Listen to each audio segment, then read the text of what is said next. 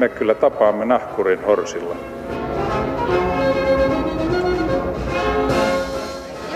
Mä sanoin, että minä juon nyt kahvia. Arvon ihmiset, tervetuloa taas pitkän kuuman kesän jälkeen ensimmäisen suoran maamikirjalähetyksen pariin. Tämä pitkä kuuma kesä onkin teemana tässä jaksossa. Tänä vuonna Suomessa on ollut ennätykselliset noin 60 hellepäivää ja mittaushistorian 10 kuuminta kesää oli kaikki tämän vuosituhannen puolella. Helle, sää ja ilmasto ovat olleet koko pohjoisella puoliskolla median pääotsikoissa ja kuuma kesä on saanut ihmiset keskustelemaan. Onko käynnissä niin kutsuttu kuuma kausi? Näemmekö nyt ilmastonmuutoksen seurauksia? Teemmekö ilmastonmuutokselle jotain vai yritämmekö enää vain sopeutua siihen? Ja pystymmekö edes sopeutumaan siihen? Näitä kuumia kohtalokaita kysymyksiä taklataan tänään täällä ja vieraanani ovat kirjailija Risto Isomäki ja energiatalouden asiantuntija Oras Tynkkönen. Tervetuloa, hyvää huomenta ja kiitos kun tulitte. Kiitoksia. Kiitos kutsusta. Te olette kumpikin miettinyt, miettineet paljon ympäristöä, varsinkin ilmastoasioita sekä työksenne että muutenkin. Risto, sä oot julkaissut muun muassa romaanin nimeltä Sarasvatin hiekka, se on varmaan tähän asti tunnettuin teoksesi. Mutta jo paljon aikaisemmin julkaisit muun muassa semmoisia tietokirjoja kuin, tai tutkielmia kuin Luvassa lämpenevää ilmastonmuutos ja sen seuraukset jo vuonna 1996. Ja 2008 julkaisit kirjan nimeltä 34 tapaa estää maapallon ylikuumeneminen järkevistä vaihtoehdoista hullun tiedemiehen ratkaisuihin. Kohta kysynyt, mitä sä tämän kesän jälkeen suosittelet. Ää, mutta Oras, sä oot ilmeisesti ymmärtääkseni ollut suurin piirtein vauvasta asti jonkinnäköinen ympäristöaktivisti, voiko näin sanoa, ja toiminut monessa organisaatiossa, politiikassakin. Säkin oot kirjoittanut ainakin semmoisen vaatimattoman pikkukirjan kuin Pieni maailman pelastusopas – 2013. Ja tällä hetkellä olet Suomen itsenäisyyden juhlarahaston vanhempana neuvonantaja resurssiviisas ja hiilineutraali yhteiskunta teema-alueella. Huh, menikö suurin piirtein oikein? Sinne päin teema-alueen nimi on hiilineutraali kiertotalous nykyään ja energiatalouden asiantuntijakin on ehkä vähän rohkeasti sanottu, mutta ilmastopolitiikan parissa erityisesti toiminut sellaisen neljännesvuosilla mm. nyt. Mitäs te sanotte asiaan perehtyneinä? Mitä te sanoitte niille, jotka vielä epäilee, että ei tässä mikään ilmasto ole lämpenemässä, eli niin sanottuille denialisteille? Heillekin on oma nimitys nykyään. Tai ilmastoskeptikoilla on ollut kaikkein tärkein yksittäinen argumentti, mitä ne on käyttänyt, se, että välillä on ollut tämmöisiä niin kuin viileämpiä vuosia – Eli, eli niin kuin vuodet ei ollut toinen toistaan lämpimämpiä progressiivisesti. Ja tämä on ollut se asia, mitä ilmastoskeptikot on pitkään käyttänyt, vaikka kaikki ilmastotieteilijät ei missään vaiheessa ole ennustanut sellaista, että, että vuodet muuttuisi niin kuin tasaisesti yhä lämpimämmäksi, vaan, vaan se ennuste on ollut se, että, että niin kuin tämä lämpeneminen osittain peittyy tämmöisen lyhytaikaisempien vaihtelujen piiriin. Mutta nyt – että siis nyt ollaan, ja se oleellisin seikka, mikä sitä on sotkenut, on se, että tämmöinen maapallon isoin luonnollinen säänvaihtelu, se johtuu johtuu niin sanotusta El Niño, La Niña-ilmiöstä, eli siitä, että valtavan suuri tyynimeri ajoittain vapauttaa suuria määriä lämpöä ilmakehään ja ajoittain imee ilmakehästä lämpöä. Eli silloin kun on niin sanottu El Niño, niin hirveän iso osa tyyntämerta on todella lämpimän lämp- tai pintavesi on hyvin lämmintä melkein koko Tyynemeren alueella ja silloin tällaisissa vaiheissa tahtoo ropista näitä lämpöennätyksiä erityisen paljon ja silloin kun on niin, niin, ja, niin Amerikkojen rannikolla on tämmöinen normaalia leveämpi kylmän veden kiele, joka, joka, joka sitoo paljon lämpöä. Ja nyt me ollaan semmoisessa tilanteessa, että tänä vuonna on ollut hirveän paljon tämmöisiä äärisäitä. Lämpöennätykset on ropissu hirveän monessa eri maassa. On ollut poikkeuksellisia tai lähes poikkeuksellisia metsäpalojen aaltoja hyvin monissa maissa. Ja tämä kaikki tapahtuu tämän Tyynemeren kylmän vaiheen aikana. Eli tämä on ensimmäinen kerta, kun näin rajuja äärisäitä tapahtuu silloin, kun Tyynimeri sitoo lämpöä ilmakehästä. Eli niin kuin ikään kuin Eli sä varoitat siitä, että tilanne on paljon rajumpi kuin miltä se vielä näyttää. No se voi olla. Meteorologit sanoo, että, että nyt on 70 prosentin todennäköisyys, että ensi talvena alkaisi taas El Niño, eli tällainen vaihe, missä, missä Tyynimeri vapauttaa ilmakehän lämpöä, eli vaikuttaa että lämpenemistä ikään kuin vahvistavalla tavalla väliaikaisesti. Eli se ennustaisi taas plus 15 asteen jos, joulua ja loskaista jos, talvea. Jos se tulee se niin jo tällaisen vuoden jälkeen, niin sitten, sitten niin kuin ens, ensi vuosi on aika hurja, erityisesti ensi talvi on aika kiinnostava. Okei, mutta ei tässä nyt niin konkreettisia sääennustuksia tehdä. Muuten Yleisradio joutuu vastuuseen.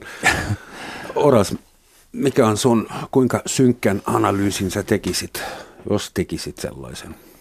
Teepä. Ilmastokriisistä. Tilannehan on hurjempi ja kurjempi kuin mitä on takavuosina silloinkin, kun Riston kanssa näitä touhuja on aloiteltu, ennakoitu.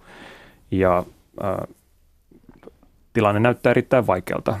Eli jos pitäisi tässä esittää yksittäinen arvio, mihin ollaan menossa, niin se on sellaiseen kuristuvaan ja pahenevaan äh, sivilisaation näivettymiseen – mutta se olennainen kysymys ei ole niinkään se, että mitä tässä itse kukin ennakoi, vaan se, että mitä tälle kaikelle voidaan tehdä. Hmm. Ja meidän tulevaisuus on edelleen meidän käsissä. Eli tänään tehtävillä päätöksillä ratkaistaan se, mikä on ilmasto 20 tai 30 tai 50 vuoden päästä. Ja meidän valittavissa on edelleen sellainen polku, jossa ilmaston lämpeneminen pysyy siedettävänä, ei, ei siis mitenkään vähäpätöisenä, mutta siedettävänä kuitenkin, ja siihen pystytään vielä sopeutumaan. Ja sen takia kaikki aika ja energia kannattaakin käyttää sen miettimiseen, miten ne riittävät päätökset päästöjen vähentämiseksi saadaan tehtyä, vaikka se ei aina ole helppoa. Siis sä viittaat meidän kansainvälisiin ilmastosopimuksiin, Kioto Pariisi ja niin mitä niitä nyt oli, johon kaikki poliitikot ja toimittajat saapuvat niin kuin sadoilla lentokoneilla ja lentävät sen jälkeen taas takaisin. Että siinä mielessä että ehkä ne kannattaisi tulevaisuudessa pitää niin kuin etäkokouksina mun mielestä, mutta eihän niistä sitten kukaan pidä kiinni. Ja valtiot myy toisilleen hiilio- ja mitä dioksidipäästöoikeuksia, kun, kun syntejä myytiin anekaupassa joskus renessanssi-aikaan tai barokkiaikana. Se koko järjestelmä vaikuttaa äärimmäisen mädältä ja sitten yksikin poliitikko, se maksukykyisin kaikista sanoi, että tähän on muutenkin täyttä puppua. Mä en edes usko ilmastonmuutokseen ja Kaliforniassa pitää taas päästä dieselit teille. Eli kuinka realistista on, että näistä sopimuksista seuraa mitään edes läheskään niin konkreettista, että, että se voidaan jollain lämpömittarilla mitata? On seurannut jo. On aika helppo todentaa, että vaikka Pariisin sopimus ja siihen johtanut neuvotteluprosessi on vaikuttanut ihan käytännönläheisesti useiden maiden poliittisiin päätöksiin vaikka kun mitataan sitä, että kuinka monessa maassa on kansallisesti säädetty päästöjä rajoittavia ä, poliittisia ratkaisuja, niin niiden maiden joukko on kasvanut rajusti juuri Pariisin sopimuksen alla ja jatkanut kasvuaan sen jälkeen. Vastaavasti vaikka päästöjen hinnoittelu, se, että päästöjen tupruttelemisesta joutuu maksamaan, kun tähän asti se on ollut pääosin ilmasta. Päästöjen hinnoittelu on laajentunut selvästi viime vuosien aikana, eli suunta on sinänsä oikea. Kaikki maailman maat siis kaikki maailman maat edelleen mukaan lukien Yhdysvallat on mukana Pariisin sopimuksessa, mutta tahti on auttamatta liian hidas ja on selvää, että se, että Yhdysvaltain liittovaltion johto on irtisanoutunut ilmastotoimista on ikävä asia, haittaa ilmastotoimia, mutta se ei ratkaise ilmaston tulevaisuutta sinänsä yksin, koska suuruusluokkaa 85 prosenttia maailman päästöistä tulee muualta kuin Yhdysvalloista. Mm-hmm. Ja ratkaiseva onkin se, että mitä me kaikki muut tehdään siinä vaiheessa, kun Trump uh, uh, irtaantuu Pariisin sopimuksesta. Toistaiseksi maailman muut maat on jatkanut edelleen sitoutumistaan ilmastonmuutoksen torjuntaan. Nyt pitää vain tahtia kiristää. Varmaan Intia ja Kiina, jotka muodostuvat suurin piirtein puolet ihmiskunnasta, on siinä ihan ratkaisevassa asemassa. Uskotko säkin, Risto, siihen, että tämä meidän oppimiskäyrä lähtee jyrkään nousuun? Että esimerkiksi kiinalaiset tajuavat, että jos haluamme hengittää – omassa, omissa kaupungissamme, niin meidän täytyy tehdä mullistavia, perustavaa laatua olevia uudistuksia, esimerkiksi ruoan tuotannossa, liikkumisessa, tavaroiden tuotannossa. Vai menikö se niin kuin poliitikko, hän myöntää aina just sen verran, kuin mitä joku toimittaja on jo pystynyt todistamaan todeksi, mutta muuten en ole ikinä harrastanut seksiä tuon naisen kanssa. että, että mihin suuntaan me ollaan menossa oppimiskäyrällä, niin sitä on tällä hetkellä vähän vaikea hahmottaa. Esimerkiksi Kiinassa ja Intiassa on kyllä sellainen tilanne, että, että niin kuin ympäristökysymyksiä ja ilmastoasioita koskeva tietoisuus ja ymmärrys kasvaa tällä hetkellä nopeasti. Osittain sen takia, että, että niin kuin tämmöiset toisen tyyppiset ilmansaasteongelmat on muuttunut, muuttunut aivan järkyttävällä vauhdilla yhä, yhä pahemmiksi kummassakin maassa. Että ilmansaasteista uhkaa tulla niin kuin kummankin maan ehkä jopa tärkein yksittäinen kuolinsyy tällä menolla, ellei, ellei niihin ruveta puuttumaan. Ja ihmiset alkaa olla niistä erittäin tietoisia, koska, koska ne joutuu hengittämään ilmaa, joka ei ole enää varsinaisesti läpinäkyvää niin suuren osan vuodesta. Mutta tässä on myös toisenlaisia trendejä olemassa. Se, mikä on musta huolestuttavimpia piirteitä on se, että, että ehkä erityisesti Euroopassa ja Pohjois-Amerikassa, mutta myös vähän muuallakin tämmöinen yleinen eh, julkisen keskustelun taso on laskenut huomattavasti. Meillä on vähemmän sellaista aitoa keskustelua, jossa pyritään aidosti hakemaan totuutta totuutta ja missä ihmiset muuttaa mielipiteitään ja myöntää, että vastapuoli on tuossa oikeassa. Ja meillä on enemmän, enemmän ja enemmän tämmöistä näennäiskeskustelua, jossa kaikki... Anna, annatko jonkun esimerkin? Ähm, no, Yhdysvaltain poliittinen kenttä on polarisoitunut hirveän vaarallisella tavalla niin, että että jos sä on demokraatti, sä ajattelet tietyistä asioista tietyllä tavalla mukaan lukien ilmastonmuutos. Mm. Jos sä oot repu, republikaani, niin sä kiistät ilmastonmuutoksen olemassa. Harva ajattelee enää itse siinä välissä. Mm, niin, mutta kyllä, kyllä meillä Suomessakin on vähemmän aitoa keskustelua ja enemmän tämmöistä tai niin kuin hirveän, hirveän niin kuin huonolaatusta keskustelua, missä pyritään niin kuin nolaamaan – vastapuoli ja missä niin kuin ei pyritä oppimaan aidosti toisin, toisella mm. tavalla ajattelevien ihmisten näkemyksistä ja, ja, ja niin kuin muuttamaan omaa linjaansa sen mukaan, kun, sitä mukaan, kun tulee uusia todistuskappaleita esille. Ja ja, ja niin kuin somen nousu ja se, että, että niin kuin sosiaalista medioista on tullut niin paljon aikaisempaa keskeisempi tapa keskustella asioista, niin se, se on pahentanut tätä ongelmaa, joka oli olemassa kyllä niitä ennenkin jo, koska ihmiset reagoi asioihin hirveän nopeasti ää, ja usein niin kuin silleen aggressiivisemmin ja vihamielisemmin ei pyri tasapainottamaan niitä näkemyksiä. Mm. Ja tästä tulee semmoisia niin kuin hyvin nopeita kierteitä, jossa ihmiset päättää hirveän nopeasti, että asia on näin. Ja se, ja sen pitää mahtua Twitter-messageen. Niin, ilmastonmuutoksen torjunta on tavattoman monimutkainen asia. Se voidaan, tai niin kuin ilmastonmuutos voidaan pysäyttää hyvin monella eri tavalla, mutta mutta ne dilemmat, joita on joillakin sektoreilla, ne on tavattoman vaikeita ja niistä pitäisi pystyä keskustelemaan kiihkottomammin. Tai jos niistä ei pystytä keskustelemaan kiihkottomammin ja miettimään sitä, että mitkä on parhaita valintoja, missä niin kuin saadaan eniten positiivisia sivuvaikutuksia, mitkä tuottaa eniten negatiivisia sivuvaikutuksia, niin, niin meille ei välttämättä käy kovin hyvin. Mä tietyllä tavalla mä ajattelin, tämä on ajatellut muutaman vuoden ajan aika positiivisesti siitä meidän mahdollisuuksista selvitä tässä, koska, koska niin ajatellaan vain teknisiä ratkaisuja, niin meillä on käytettävissä tällä hetkellä ratkaisevasti aiempaa suurempi kirjo niin kuin hyviä teknisiä ratkaisuja ongelmiin melkein jokaisella sektorilla. Et teoriassa mitään ongelmaa ei enää ole. Me pystyttäisiin ratkaisemaan tämä ongelma niin kuin Miksi sitä tehdä? Miksi ilmiö riistäytyy ilmeisesti käsistä, jos... Mä oon itse nähnyt videokuvia siitä, kun helikoptereista lasketaan isoja valkoisia urheilukentän kokoisia lakanoita jäätiköiden päälle, jotta se vähän, että se valo heijastuisi takaisin avaruuteen ja sulamisprosessi hidastuisi, mutta eihän se nyt voi olla ratkaisu, että me heitetään helikoptereista valkoisia lakanoita viimeisten jäätiköiden ja jääkarhujen päälle. Eli siis Oras, mikä on se tärkein yksittäinen konkreettinen toimenpide, josta olisi apua? Pitäisikö lentomatkailu ja yksityisautoilu kieltää? Tärkeä yksittäinen konkreettinen toimenpide on ilmastojohtajuus, eli se, että – ne ihmiset, joilla meidän yhteiskunnassa on valtaa, siis poliittiset päättäjät, yritysjohtajat, mielipidevaikuttajat, ottaa asiakseen torjua ilmastokriisiä määrätietoisesti.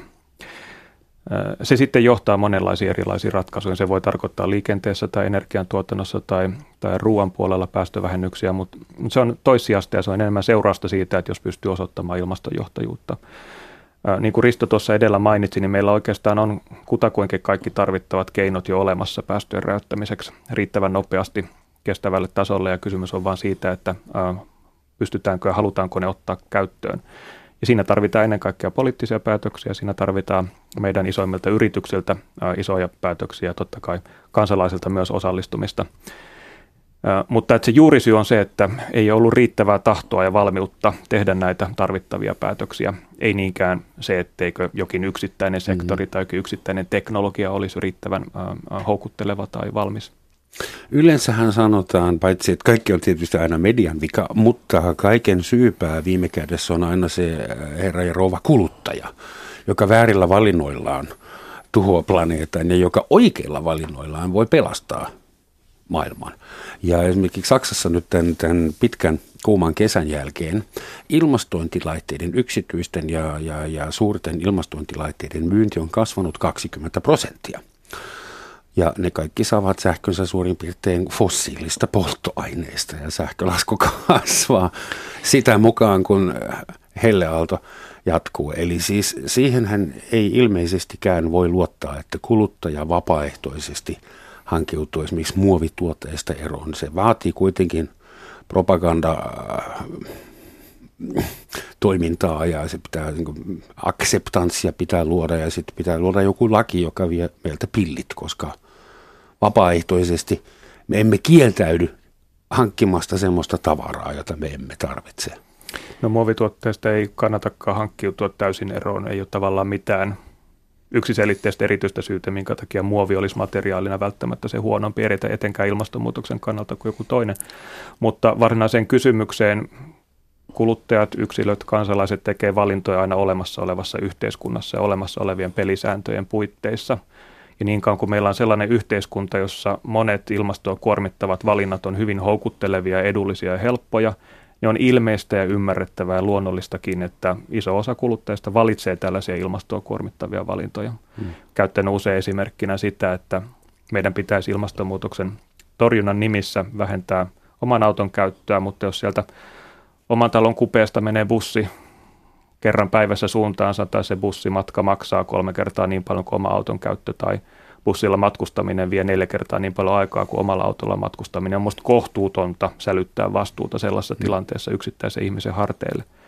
Ja on nimenomaan jälleen kerran valtaa pitävien tehtävä muuttaa näitä yhteiskunnan rakenteita ja pelisääntöjä niin, että näistä ilmastoa säästävistä valinnoista tulee meille kaikille kansalaisille helppoja, hauskoja ja halpoja. Ja silloin kun siinä pisteessä ollaan, niin huikea valtaosa ihmisistä mielellään tekee ilmastoa säästäviä valintoja. just näin kuin Oras sanoi, tai jos ajatellaan niin kuin sitä sektoria, millä, mikä on ehkä kuitenkin kaikista tärkein yksittäinen sektori ilmastonmuutoksen torjunnassa, eli ruoantuotanto. Siitä, siitä syystä, että että niin kuin eläinperäisten tuotteiden tuotanto näyttäisi kuitenkin aiheuttavan merkittävästi isomman prosentuaalisen osuuden kaikista ilmastoa lämmittävistä päästöistä, kun on kuviteltu. Ja ennen kaikkea sen takia, että jos me pystytään vähentämään eläinperäisten tuotteiden kulutusta, niin silloin meillä vapautuu miljardeja hehtaareja maata muuhun käyttöön, jolla me voidaan, voidaan niin kuin joko tuottaa biopolttoaineita korvaamaan fossiilisia polttoaineita tai jolla, jolla me voidaan kasvattaa isoksi kasvavia puita, jotka jotka imee hiiltä ilmakehästä. Eli, eli niin kuin tästä näiden kahden tekijän niin kuin yhteisvaikutuksen vuoksi ruoantuotanto on kaikkein tärkein yksittäinen sektori ja periaatteessa teoriassa koko ongelma olisi mahdollista ratkaista vaan sitä kautta, että kaikki ihmiset muuttuisi vegaaneiksi tai ainakin alkaisi syödä pääsääntöisesti kasvisruokaa. Mutta eli, eli tässä on just sellainen tilanne, että ihmiset pystyisivät periaatteessa – omilla päätöksillään, yksittäiset kuluttajat niin kuin ratkaisemaan tämän ongelman. Mutta tällä hetkellä me ollaan semmoisessa tilanteessa, että, että, että valtiot kaikkialla maapallolla tukee hyvin voimakkaasti ilmaston, kansanterveyden, vesivarojen hoidon ja kaikkien muiden tärkeiden kysymyksien kannalta aivan niin kuin typerintä mahdollista politiikkaa. Jos, jos äh, erilaiset tukijärjestelmät, jotka tukee niin kuin massiivista lihan kulutusta purettaisiin, niin, niin liha maksaisi noin kolme kertaa enemmän kuin mitä se nykyään maksaa. Ja silloin, ähm, silloin ihmiset todennäköisesti söisi terveellisempää ruokaa ja siirtyisi ruokavalioon, joka tuottaisi pienempiä Askutun tähän väliin, koska just parin päivän sisällä julkaistiin joku tutkimus, en tiedä millä matematiikalla, mutta kai virallisella se on laskettu, että vegaani, joka lentää kerran vuodessa Suomesta Taimaaseen, näinkö se menee? Taimaahan. Kuitenkin perään. Ja tulee sieltä takaisin, ää, olisi voinut elää kahdeksan vuotta putkeen Suomessa lihansyöjänä. Niin suuren hiirijalanjälkeen, hiilijalanjäljen hän aiheutti sille lennolla tilasto on pahempi kuin emävalhe, se tiedetään kaikki, mutta kuitenkin meinaan, että esimerkiksi meidän kansainvälinen liikenne tai pelkästään siis pahin saastuttaja kuulemma ovat isot laivat, konttilaivat ja muut rahtilaivat, jotka polttavat näissä isoissa moottoreissa semmoista möhnää, jota ei kukaan saisi myydä apteekissa edes. Ne laivat tuottaa paljon rikkiä, mutta rikki ei lämmitä ilmastoa, se viilentää ilmastoa. Itse asiassa niin kuin rahtilaivojen meren halua rikkiäkään hengittää kuitenkaan, no, tai juoda rikki, viinissä. Rikkidioksidi ei ole ihmisille kauhean vaarallista. Tässä, tämä, Entäs menee... happisade? Saksassa opetettiin ähm. koko 70-lukua, että metsä on, on juuri kuolemassa, mutta siellä se on vielä. Joo, kyllä no ne rikkipäästöt, mitä laivat kylvää valtamerten yllä, niin totta kai pikkasen happamoittaa valtamerta, mutta se hiilihappona mereen liukeneva hiilidioksidi happamoittaa sitä tällä hetkellä melkein tuhat kertaa enemmän. Eli, eli itse asiassa tämä laivojen merien yllä kylvämä rikki on, on tällä hetkellä ehkä tärkein yksittäinen ihmisen ilmastoa viilentävä vaikutus. Ja siinä, siinä vaiheessa, kun tämä rikkisateenvarjo vedetään Pohjois-Atlantin ja Pohjoisen Tyynemeren yltä vuonna 2020, niin seurauksena on ilmaston lämpenemisen Point nopeutuminen. Taken, väärää puuta. Mutta Uh, mikä, mikä se jos, oli? Jos mä tartun ja. tähän uh, yleisempään havaintoon siitä, että aina jos joku esittää jotain ratkaisua X-päästöjen vähentämiseksi, niin tulee joku, joka sanoo, että ei kun pitäisi tehdä Y. Ja tällaista niin ilmastoa säästävien ratkaisujen kilpailuttamista keskeä vastaan meillä ei oikeastaan kauhean paljon varaa käydä, koska me tarvitaan erittäin laaja kirjo ratkaisuja. Me tarvitaan ruokavalion muuttamista kasvipainotteisempään suuntaan, me tarvitaan lentoliikenteen vähentämistä, me tarvitaan energiantuotannon muuttamista kestävämpään suuntaan ja niin edelleen ja niin edelleen mm. ja niin edelleen. Kyse ei ole siitä, että kannattaako siirtyä kasvispainotteisempaan ruokavalioon vai vähentää lentämistä, vaan tarvitaan molempia ja vielä paljon muuta. Mm. Tuosta, jos saan palata lentoliikenteen päästöihin, niin toi laskelma, minkä sä mainitsit, niin se ei mitenkään voi pitää paikkaansa, mutta lentoliikenne itse asiassa on isompi osa ongelmaa kuin mitä mä oon ymmärtänyt. Mä oon ajatellut sitä suhteellisen marginaalisena ongelmana sen takia, että lentoliikenne kuitenkin tuottaa vain 2-2,5 prosenttia hiilidioksidipäästöistä ja reilun prosentin kaikista kasvihuonekaasupäästöistä suoraan. Mutta tämä ST1 pääomistaja Mika Anttosen pointti näyttää pitävän paikkansa. Antonin on pitänyt esillä tätä, että, että, että lentoliikennettä varten tuotettu kerosiinin valmistus on itse asiassa tämmöisen raakaöljyn tislausketjun kaikkein kannattavin osa. Ja, se ja kerosiiniksi menee, menee vaan, oliko se nyt 5, 5-7 prosenttia mm, niin tuotetusta öljystä. Mutta, mutta ilman tätä kerosiinin tuotantoa kaikki muut muut niin kuin asiat, mihin, mihin öljyä käytetään, olisi vähemmän kannattavia.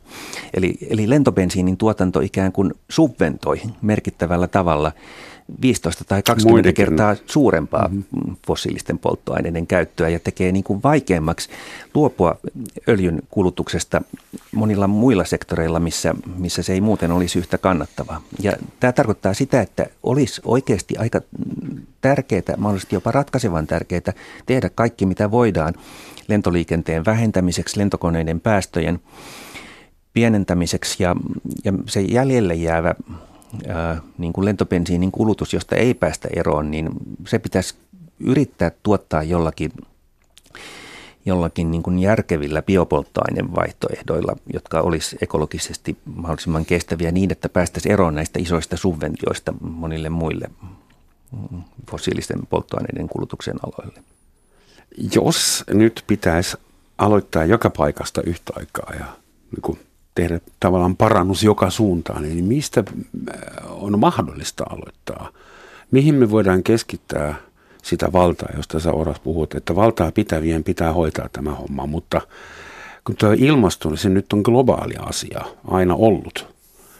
Eli kellä on semmoista valtaa, että se oikeasti, kuka tällä planeetalla pystyy varmistamaan ja lupaamaan meille, että globaali lämpeneminen pysyy alle kahdessa celsiusasteessa vuoteen 2050 mennessä? Mä sanoisin, että kaikkia ei kukaan, koska se valtaa hajautettua. Yksikään valtio, yksikään yritys, yksikään kansalainen ei ole yksin riittävän vahva, että pystyy ilmastokriisiä taltuttamaan – mutta me kaikki yhdessä pystytään siihen, kun tehdään yhteistyötä.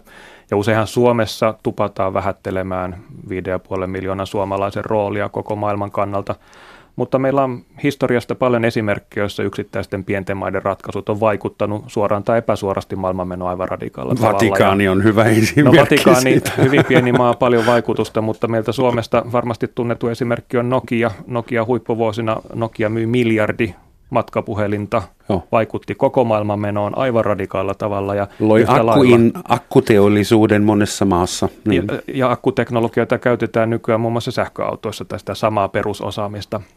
Ihan yhtä lailla Suomella voi olla paljon kokoaan suurempi vaikutus myös ilmastokriisin ratkaisemisessa. Mistä sitten kannattaa aloittaa, niin jos purkaa sitä tavalla ihmisten arjen kannalta, niin ne kolme tärkeintä päästölähdettä on asuminen, liikenne ja ruoka. Jos ajattelee yhteiskuntaa tai kansantaloutta, tärkeimmät päästölähteet on energiantuotanto, liikenne ja maatalous, josta Risto tuossa mainitsikin. Eli siellä on ne suurimmat päästövirrat ja niihin pitää pystyä siis vaikuttamaan. Mutta ehkä sellainen yleisempi konsti, jota kovasti tarjoaisin tilalle, on nopeutettu oppiminen. Kun eletään täällä PISA-tulosten Suomessa, niin meidän pitäisi myös yhteiskuntana oppia nopeammin kun jossain maailmaa keksitään joku erinomaisen toimivaksi todettu konsti rajoittaa päästöjä, niin meidän pitäisi nopeammin ottaa sitä oppia myös täällä Suomessa. Jos mä annan yhden esimerkin, ei kovinkaan kaukaa, Norjassa uusista myydyistä autoista yli puolet on sähköautoja. Ja se ei johdu siitä, että Norja eläisi jossain rinnakkaistodellisuudessa, jossa sähköautot on tosi paljon halvempia tai teknologia erilaista. Ihan samoilla globaaleilla sähköautomarkkinoilla Norja elää kuin Suomikin. Millä norjalaiset tuottavat sähköä? Norjalaiset tuottaa sähköä lähes yksinomaan vesivoimalla, mutta se, minkä takia Norjassa on onnistuttu tässä sähköautojen rajussa lisäämisessä, on poliittiset päätökset. Eli on johdonmukaisesti yli vuosikymmenen ajan tehty työtä, jonka ansiosta sähköautojen hankinta ja käyttäminen on houkuttelevaa Norjan kansalaisille. Ja sama olisi periaatteessa mahdollista myös täällä Suomessa. Vaikka ihan siinä Norjan mitassa, niin edes muutama askel siihen suuntaan, me otettaisiin jälleen ihan hyvä harppaus kohti ilmastonmuutoksen torjuntaa. Yksi, yksi niin kuin semmoisista alueista, mistä, mikä on hirveän tärkeä ja mistä puuttuu vielä hyviä teknisiä ratkaisuja, mihin esimerkiksi suomalaisten yhtiöiden kannattaa satsata, on, on on niin kuin vähäpäästöisempi ilmastointilaiteteknologia, koska se, tästä tuli jo esille tämä ilmastointilaitteiden suuri, suuri lisäkysyntä. Ja siinä on todella painajaismaiset näkymät, koska, koska ilmastointi aiheuttaa tällä hetkellä jo noin, noin 10 prosenttia kaikista ilmastoa lämmittävistä päästöistä. Ja, ja se näkymä on aika paha, kun ajatellaan, että että jatkossa meillä voi olla muutamia kertoja suurempi määrä kotitalouksia, joilla on varaa ilmastointilaitteisiin tai ilman kosteutta vähentäviin sähkölaitteisiin. Ja yhä suurempi osa näistä ihmisistä tulee, tulee asumaan suurissa kaupungeissa, jossa tämmöinen kaupunkien lämpösaarekeilmiö vielä, vielä niin kuin lisää muutaman asteen tähän, tähän niin kuin lämpenemisskenaarioon. Ja sitten jos nämä kaikki, kaikki ihmiset alkaa käyttää sähköllä toimivia ilmastointilaitteita, jotka on yhtä tehottomia kuin ne, mitä meillä nykyään on, niin sitä tulee vielä, vielä lisä tähän, tähän lämpösaarekeilmiöön. Ja tietyllä tavalla se nykyinen teknologia, mitä meillä on, niin se on, siinä on tapahtunut isoja edistysaskelia. Nämä paremmat kylmäaineet, niiden ilmastoa lämmittävä vaikutus on karkeasti yhtä kertaluokkaa pienempi kuin missä oltiin vähän aikaa sitten, ja ne on mahdollistanut esimerkiksi ilmalämpöpumppujen tämmöisen SCOP-hyötysuhteen nostamisen noin puolesta toista vähän yli viiteen, mutta ne ei vielä ole riittävän hyvä, hyvä kompromissi hyötyjen ja haittojen välillä. Mä huomaan, että me puhumme tässä teknologiasta ja teknologisista ratkaisuista ja vaikka mäkin tykkään hiljaisista sähköautoista, varsinkin jos ne kulkee vedellä tuotetulla sähköllä, niin kuitenkin tuntuu siltä, että se perusjärjestelmä – ihmiskunnan sivilisaatio. Se perustuu siihen, että pitää keksiä uutta nopeammin, enemmän. Niin. Ja jos kasvu on meidän perusalgoritmina, niin sehän on ihan selvä, että nämä rajalliset resurssit loppuvat kesken tai jossain vaiheessa ainakin tulee tappilo niistä ja kaikille ei enää riitä. Että että tuleeko teidän mielestä ihmiskunta jossain vaiheessa semmoiseen lähes uskonnolliseen järkeen tai hurmostilaan, että me oikeasti tajumme, että hei nyt meidän pitää vähän rajoittaa. Nyt me, me emme enää osta autoja ja mä en enää tarvitse omaa pesukonetta ja mä en lähde lomalle, koska – niin, että se on niin kokonaisuuden kanssa parempi. Vai keksitäänkö me nyt sitten, me lennetään yhä enemmän ja ajetaan yhä enemmän ja laivataan yhä enemmän ja keksitään yhä ympäristöystävällisempiä laivoja ja lentokoneita ja autoja. Että siihenkö se menee? Anteeksi, pitkä kysymys, mutta... Mä luulen, että tässä on historian varrella tapahtunut tämmöistä niin kuin aaltoliikettä niin kuin järkevämpään ja kohtuullisempaan suuntaan ja sitten taas kohtuuttomampaan suuntaan. Tai siis voisi sanoa, että ihmisten tämmöinen niin per capita luonnonvarojen kulutus on tietyllä tavalla ollut suurimmillaan kivikaudella silloin, kun maapallolla on asunut vain muutamia miljoonia ihmisiä. Ja tämä muutama miljoona ihmistä on silloin onnistunut käyttämään tietyllä Käytyvät tavalla. 100 prosenttia resursseista. No joo, loppuun, hävittänyt tärkeimmät saaliseläimensä, kuten mammutit ja muut sukupuuttoon, polttanut suunnattomia määriä, määriä niin kuin metsää ja ruohoarvoa jokaista ihmistä kohti meidän, meidän niin kuin henkeä kohti laskettu luonnonvarojen kulutus on tällä hetkellä hirveän paljon pienempi, koska, koska me ollaan edetty tämmöisten kriisien kautta ja sopeuduttu aina, aina välillä niin kuin erilaisten katastrofien seurauksena niin kuin pienempään kulutukseen ja järkevämpiin toimintatapoihin. Ja, ja niin kuin nämä, nämä tämmöiset ylikulutuksen aiheuttamat katastrofit on sitten heijastunut myös meidän eettisiin järjestelmiin. Ne näkyy, näkyy niin kuin kaikkien isojen uskontojen ajatuksissa, mutta sitten aina välillä näyttää tulevan tämmöisiä vaiheita, jolloin ihmiset unohtaa kaiken, mitä aikaisemmin on tapahtunut ja alkaa taas elää niin kuin sijat pellossa. Ja seurauksena on sitten enemmän tai vähemmän ikäviä Tämmöinen vaihe meillä on nyt päällä no nyt meillä alkanut. on tällainen vaihe ja nyt täytyy vain sitten toivoa, että me pystyttäisiin taas tekemään nämä tarvittavat korjausliikkeet ilman, niin kuin, ilman niin kuin liian rajuja herätyksiä. Uh, tai, tai jos me annetaan ilmastonmuutoksen jatkua, niin se tulee tuottamaan yhä pahempia paikallisia ja alueellisia onnettomuuksia ja jossakin vaiheessa ihmiset säikähtää niin paljon, että tämmöinen että, että niin kuin koko ihmiskunta kollektiivina ikään kuin muuttaa taas käyttäytymistään kohtuullisempaan suuntaan. Mutta täytyy vain toivoa, että, se, niin herättä, että ne herättävät onnettomuudet ei olisi kammottavan suuria. No tämä just mennyt kesä aika moni, varsinkin maanviljelijällä ja moni muukin, pitää sitä jo katastrofina. Ja nyt mietitään ainakin Keski-Euroopan mediassa ennen kaikkea ei enää sitä, kuinka se ilmastonmuutos pysäytetään tai kuinka siihen vaikutetaan, varsinkin kun Trump ei ole enää mukana, vaan nyt mietitään ihan ääneen kaikissa medioissa, että millaisia kaupunkia meidän tulee tulevaisuudessa rakentaa, jos kesästä tulee niin kuuma nyt vakiosti. Enemmän haihtuvaa vettä, enemmän puita pitää istuttaa. Ja sehän on taas valkoihoisen hyvinvoivan, hyvin koulutetun postmodernin ihmisen ratkaisua, että, että rakennan itselleni mukavamman kaupungin, jos tämä ilmasto nyt lämpenee ja tuotan omat hunajat omalla katollani ja sitä rataa. Eli siis tämmöinen cocooning ilmiö tavallaan, koska tälle ilmiölle pitäisi tehdä jotain joka paikassa. Vastakkainasettelu ilmastonmuutokseen sopeutumisen ja sen torjunnan välillä on tarpeetonta koska vaikka ilmastonmuutoksen torjunnassa onnistuttaisiin täydellisesti, niin meidän joka tapauksessa pitää varautua siihen jo tavallaan putkessa olevaan lämpenemiseen, koska ilmastojärjestelmä reagoi viiveellä näihin meidän aiheuttamiin päästöihin, niin meillä joka tapauksessa edessä vuosikymmeniä lämpenevää ilmasto, josta seuraa yhtä sun toista ikävää ja siihen pitää kaikkea varautua. Ja toisaalta, jos ilmastonmuutoksen torjunnassa epäonnistutaan, niin on monia tilanteita, joissa sopeutuminen käy mahdottomaksi. Eli me tarvitaan sekä torjuntaa että sopeutumista, ne ei ole mitenkään toistensa vastakohtia ja toisaalta voi toisena jopa tukeakin toisiaan.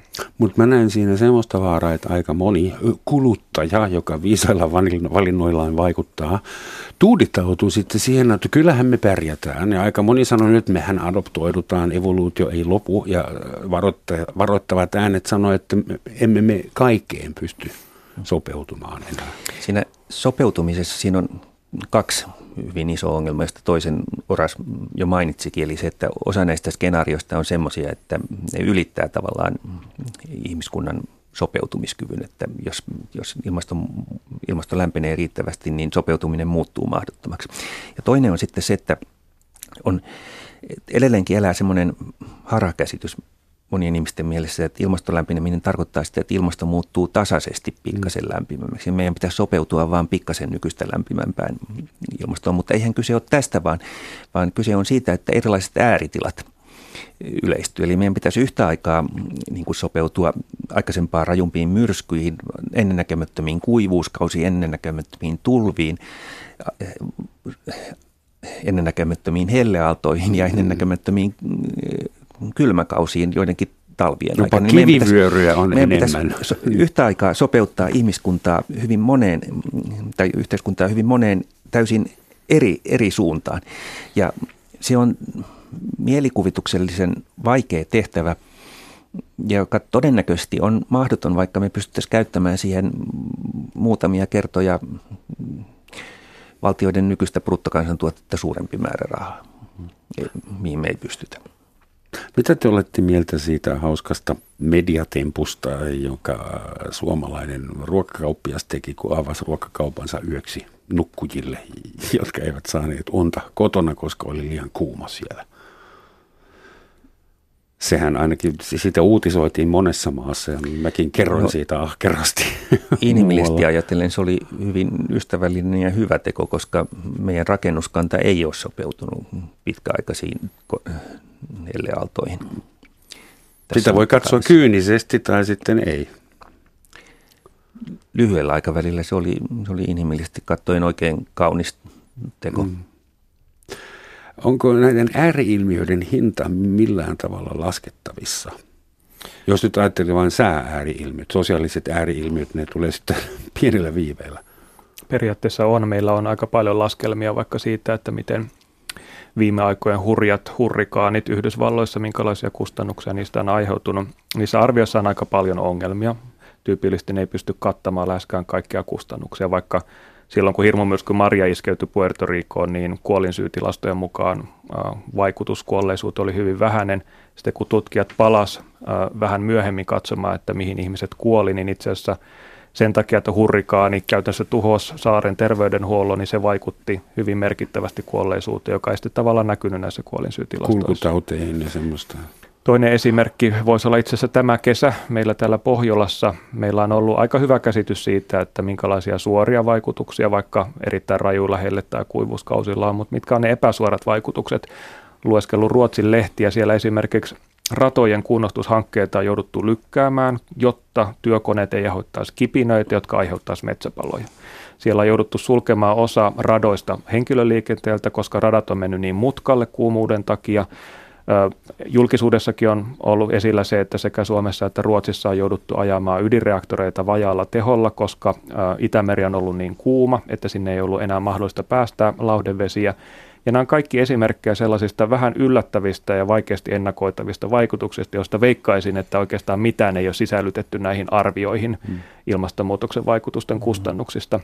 Ja sen takia mun pelko on se, että merkittävä osa arvioista siitä, että kuinka paljon ilmastonmuutos tulee meille maksamaan, itse asiassa aliarvioi näitä mm. todellisia kustannuksia. Se todellinen hintalappu on vielä paljon suurempi.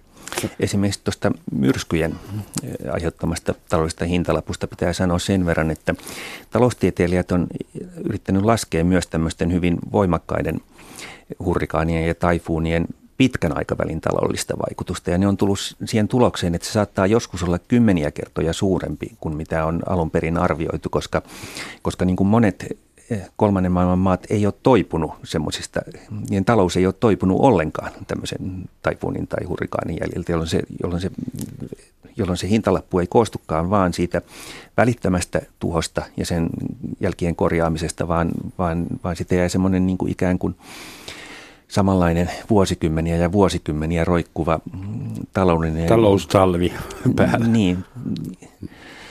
Tai siis jotkut maat ei ole toipunut puolessa vuosisadassa juuri, juuri lainkaan sen jäljiltä. Mitä te luulette nyt, kun ellei muuta tämän hellikesän jälkeen monissa maassa koko pohjoispuoliskolla on ollut niin paljon otsikoita ja juttuja säästä, helteestä, ilmastosta ja ilmastonmuutoksesta. Aiheuttaako tämä nyt ympäri pohjoista puoliskoa vihreiden tai ympäristöpuolueiden kannatuksen nousua? Koittaako äänestäjät seuraavissa vaaleissa eri maissa tätä? Mä ehkä tarkastelisin sitä asiaa vähän laajemmin. Uskon, että kasvava kiinnostus ilmastoasioita kohtaan julkisuudessa vaikuttaa poliittiseen keskusteluun ja saattaa näkyä myös vaaleissa puolueesta riippumatta. Käytännössä kaikissa puolueissahan on äh, ehdokkaita, jotka on enemmän kiinnostuneita ilmastoasioista ja vähemmän kiinnostuneita ilmastoasioista. Ja uskon, että tämän kaltainen julkinen keskustelu nostaa niitä poliittisia päättäjiä, jotka on panostanut ilmastoasioihin ja nostaa niitä esille. Kiinnostavia lukuja esimerkiksi Ruotsissa nyt ilmeisesti kuukaudessa äh, ilmastoasioita painottavien äänestäjien osuus väestössä on kaksinkertaistunut, suuruusluokkaa kaksinkertaistunut. Hmm. Ja siinä tietysti nämä kesän poikkeukselliset metsäpalot, kuivuuskausihelteet varmaankin näkyy taustalla. Kyllä mun tuntuma on se, että julkisessa keskustelussa ollaan otettu askelia eteenpäin ja on tietysti ikävää, että se tapahtuu näin traagisten mm, tapahtumien kautta kuin mitä tänä kesänä on nähty, mutta että jos se johtaa sitten tarmokkaaseen rakentavaa ilmastopolitiikkaa, niin siitä seuraa ehkä jotain hyvää pitkällä aikavälillä. Mä en tiedä, onko nämä tämän kesän tapahtumat ollut kuitenkaan vielä kauhean traagisia verrattuna siihen, mitä saattaa tapahtua, ellei me ruveta tekemään näitä korjausliikkeitä. Mä haluaisin mainita yhden numeron, joka on mun mielestä niin näitä kaikkein tärkeimpiä ilmastonmuutokseen liittyviä numeroja. Ja mä muista, haluaisin, että kaikki ihmiset muistaisivat tämän 35, 35 astetta Celsiusta, koska tämä liittyy kolmeen hirveän isoon asiaan. Jos yölämpötila nousee yli tunnin ajaksi, yli 35 celsiusasteen, riisin kukinnat sterilisoituu niin, että riisi ei tuota lainkaan jyviä. Se on maapallon tärkein ruokakasvi edelleen. Tänä, tänä kesänä oli kaikkien aikojen korkein yölämpötila, mitä minä on ikinä mitattu Omanissa, 42,6 muistaakseni. Toinen, ne kaksi muuta asiaa, mihin 35 astetta celsiusta liittyy, on se, että 35 astetta celsiusta on ihmisen kehon ydinlämpötila. Ja ihmisen kehon ydinlämpötila ei saa nousta, ei kun anteeksi 37, on, on ihmisen ruum, kehon ydinlämpötila. Ja se tarkoittaa sitä, että ihmisen ihon lämpötila ei saisi nousta pitkäksi aikaa 35 celsiusasteen yläpuolelle tai ihminen kuolee. Ja tästä seuraa tämä kolmas asia, mihin 35 astetta Celsiusta liittyy, eli se, se että 100 prosentin ilmankosteudessa ihminen kuolee kuudessa tunnissa, jos lämpötila ylittää 35 astetta Celsiusta. Ja tämä, tämä niin sanottu märkälämpötila on viime kesänä ollut nyt ilahduttavasti suuressa määrin esillä Suomessakin, muun muassa Helsingin Sanomien toimittaja Annikka Mutansen ansiosta. Ja se on oleellista, koska tämä on ehkä kaikkein pahiten laiminlyöty iso ilmastonmuutokseen liittyvä, liittyvä uhkakuva. Kun me ollaan totuttu siihen, että, että jos tulee tämmöisiä isoja helleaaltoja, niin ne on vaarallisia vaan vanhoille ihmisille tai sairaille ihmisille. Eli, eli helleaaltojen seurauksena on suurelta osin tai suurimmaksi osaksi kuollut sellaisia ihmisiä, jotka olisi joka tapauksessa kuollut suhteellisen pian korkean ikänsä tai, tai, mm, tai jonkun no, jos sairauden takia. kuolee, niin, niin ei ole seuraavaa sukupolvea. Niin, mutta, mutta me oltiin vuonna 2015 kesällä Iranissa, Bandar Masharissa ensimmäisen kerran suhteellisen lähellä semmoista tilannetta, missä missä ilman kosteuden ja lämpötilan yhteisvaikutus olisi ollut tappava kaikille ihmisille, mm-hmm. kaikille suojaamattomille ihmisille, jotka ei pysty pakenemaan ilmastoituihin koteihin, siis riippumatta iästä tai terveydentilasta.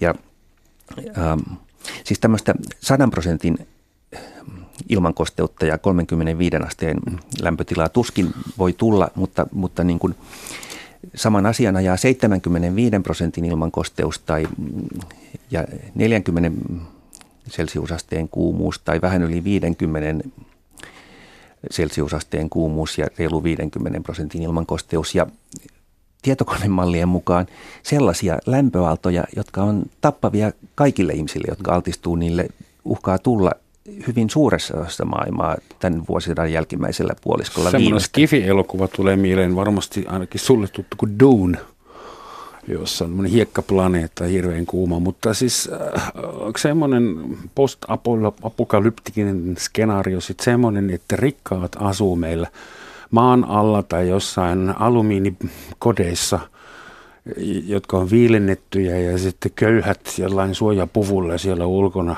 säteilyssä ja kuumuudessa hääräävät vai robotit. Äh, jos äh, esimerkiksi Venuksen planeetalla sanotaan, siellä on runaway greenhouse effect, niin täysin käsistä riistäytynyt äh, kasvihuoneilmiö. Mitä skenaarioita tänne on odotettavissa, jos tilanne todella muuttuu pahaksi?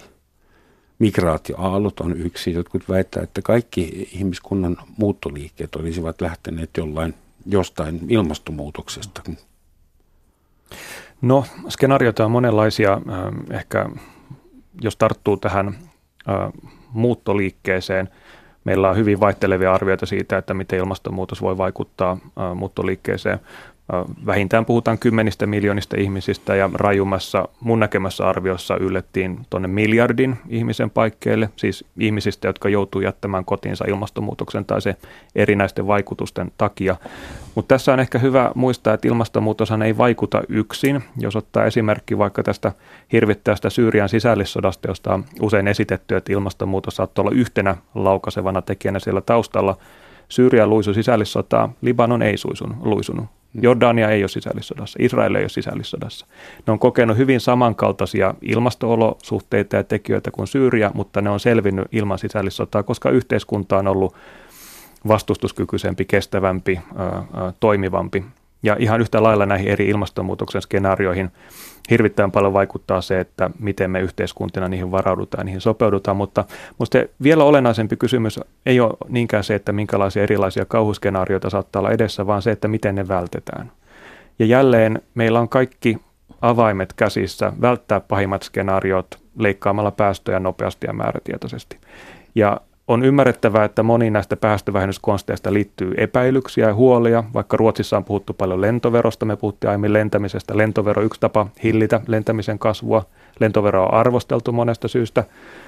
Mutta silloin kannattaa punnita, että onko kuitenkin kivempi, että otetaan käyttöön tällaisia lentoveron kaltaisia konsteja, joilla vähennetään päästöjä ja torjutaan ilmastonmuutosta, kuin että joudutaan elämään niiden ilmastonmuutosten mahdollisesti katastrofaalisten skenaarioiden parissa – ja onko kuitenkin se hinta ja kipu, mikä näistä päästöjä vähentävistä toimista aiheutuu, aika paljon pienempi kuin se, että annetaan ilmastonmuutoksen edetä nykymallilla ja aiheuttaa aika hurjia seurauksia tulevaisuudessa?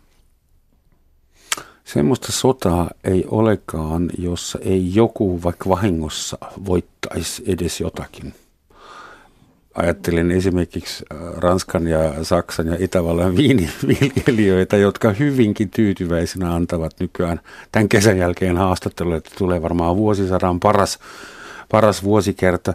Voisi kuvitella, että Suomen jäätelötehtailijat ovat kanssa aika tyytyväisiä, terrassipyörittäjät. Että mitä, mitä sanoitte noille, noille vahingossa voittaneille? Kyllä itse asiassa historiassa on ollut lukemattomia sotia, joissa kaikki osapuolet on, on kärsinyt hirveän paljon enemmän kuin kukaan on hyötynyt. Totta, mutta jotain positiivista nyt sentään lopuksi. Äh, jos, jos me ei onnistuta pysäyttämään ilmaston lämpenemistä niin kuin suhteellisen varhaisessa vaiheessa, niin mä luulen, että voittajia ei voi olla. Mutta, Jää hyvät viinitkin juomatta siinä vaiheessa. Vai? Mutta jos etsitään positiivisia asioita, niin kyllähän me ollaan niin kuin aika monessa, monella sektorilla saatu aikaan niin kuin ihan merkittäviä tuloksia. Tai ei, ei tilanne kuitenkaan ihan sellainen ole, että mitään ei tapahtuisi. Koska esimerkiksi isoja positiivisia asioita, mitä viimeisen kymmenen vuoden aikana on tapahtunut, on se, että aurinkosähkö näyttää nyt kuitenkin tehneen lopullisen läpimurtonsa ja siitä tulee suhteellisen lyhyessä ajassa maapallon todennäköisesti johtava tapa tai hallitseva tapa tuottaa sähköä. Siinä on tällä hetkellä semmoinen pieni, pieni niin kuin hidastumisvaihe, joka johtuu siitä, että tämän keskipäivällä syntyvän ylimääräisen aurinkosähkön varastointia ei vielä ole ratka- ratkaistu mm. tyydyttävällä tavalla, mutta siinä on niin kuin kehitteillä neljä tämmöistä pääratkaisua, joista yksi on suurempien sähköverkkojen rakentaminen, että voidaan siirtää sähköä mm, pidempiä matkoja. Toinen on, on niin kuin tämän, niin kuin olemassa olevan patoallas- ja vesivoimakapasiteetin muuttaminen mm, aurinko- ja tuulisähkön vesivoimaksi. Kolmas on tämmöiset niin kuin Ranskan energy poolin kaltaiset järjestelmät, eli sopeutetaan mm teollisuustuotantoa uuteen energiajärjestelmään. Ja neljäs on tietysti tämä uusi akkuteknologia, missä suomalaisetkin on ollut firmat on aika vahvasti mukana. Eli varovaista optimismia ja teknologia kuitenkin on sulla mielessä, joka auttaa eteenpäin. Oletko säkin optimisti? Horas. Voin lainata itseäni viisaampaa ihmistä, joka aikanaan todennut, että en ole optimisti enkä pessimisti, vaan määrätietoinen kysymyshän ei ole mistään hevospelistä ja veikkauksesta, että pitäisi niin veikata voittaa ja arvata oikea skenaario, vaan mm. kysymys on siitä, että millainen tulevaisuus me tehdään omilla päätöksillä. Ja mä oon itse omistanut oman ö, työelämäni ja vähän muutakin elämää siihen, että me tehdään ne oikeat päätökset, joilla päästöjä saadaan vähennettyä riittävästi. Ja ne keinot on olemassa. Me tiedetään ne varsin hyvin. Mainitsin aiemmin Norjan sähköautoesimerkin, Ruotsin lentovero. Meillä on Kaliforniassa velvoite, että kaikkien uusien talojen katolle pitää asentaa aurinkopaneeli. Ranskassa on lailla kielletty se, että ruokaa, syömäkelpoista ruokaa ei saa heittää hukkaan. Kaikki nämä konstit on kutakuinkin jo tiedossa ja olemassa jossain päin maailmaa. Ja nyt pitäisi olla vaan sitten sitä määrätietoisuutta ja rohkeutta ottaa ne käyttöön. Myös meillä täällä Suomessa mahdollisimman nopeasti ja mahdollisimman suuressa mitassa kaikki nämä konstit on varmaan olleet tiedossa ja jossain käytössä aina, ihan alusta asti. Suuret kiitokset tästä keskustelusta ja vierailusta Oras Tynkkynen ja Risto Isomäki. Tän enempää ei ehditä tätä kuumenevaa, kuumenevaa maailmaa parantaa, mutta eiköhän me tällä päästy alkuun. Kiitoksia. Kiitos. Kiitos.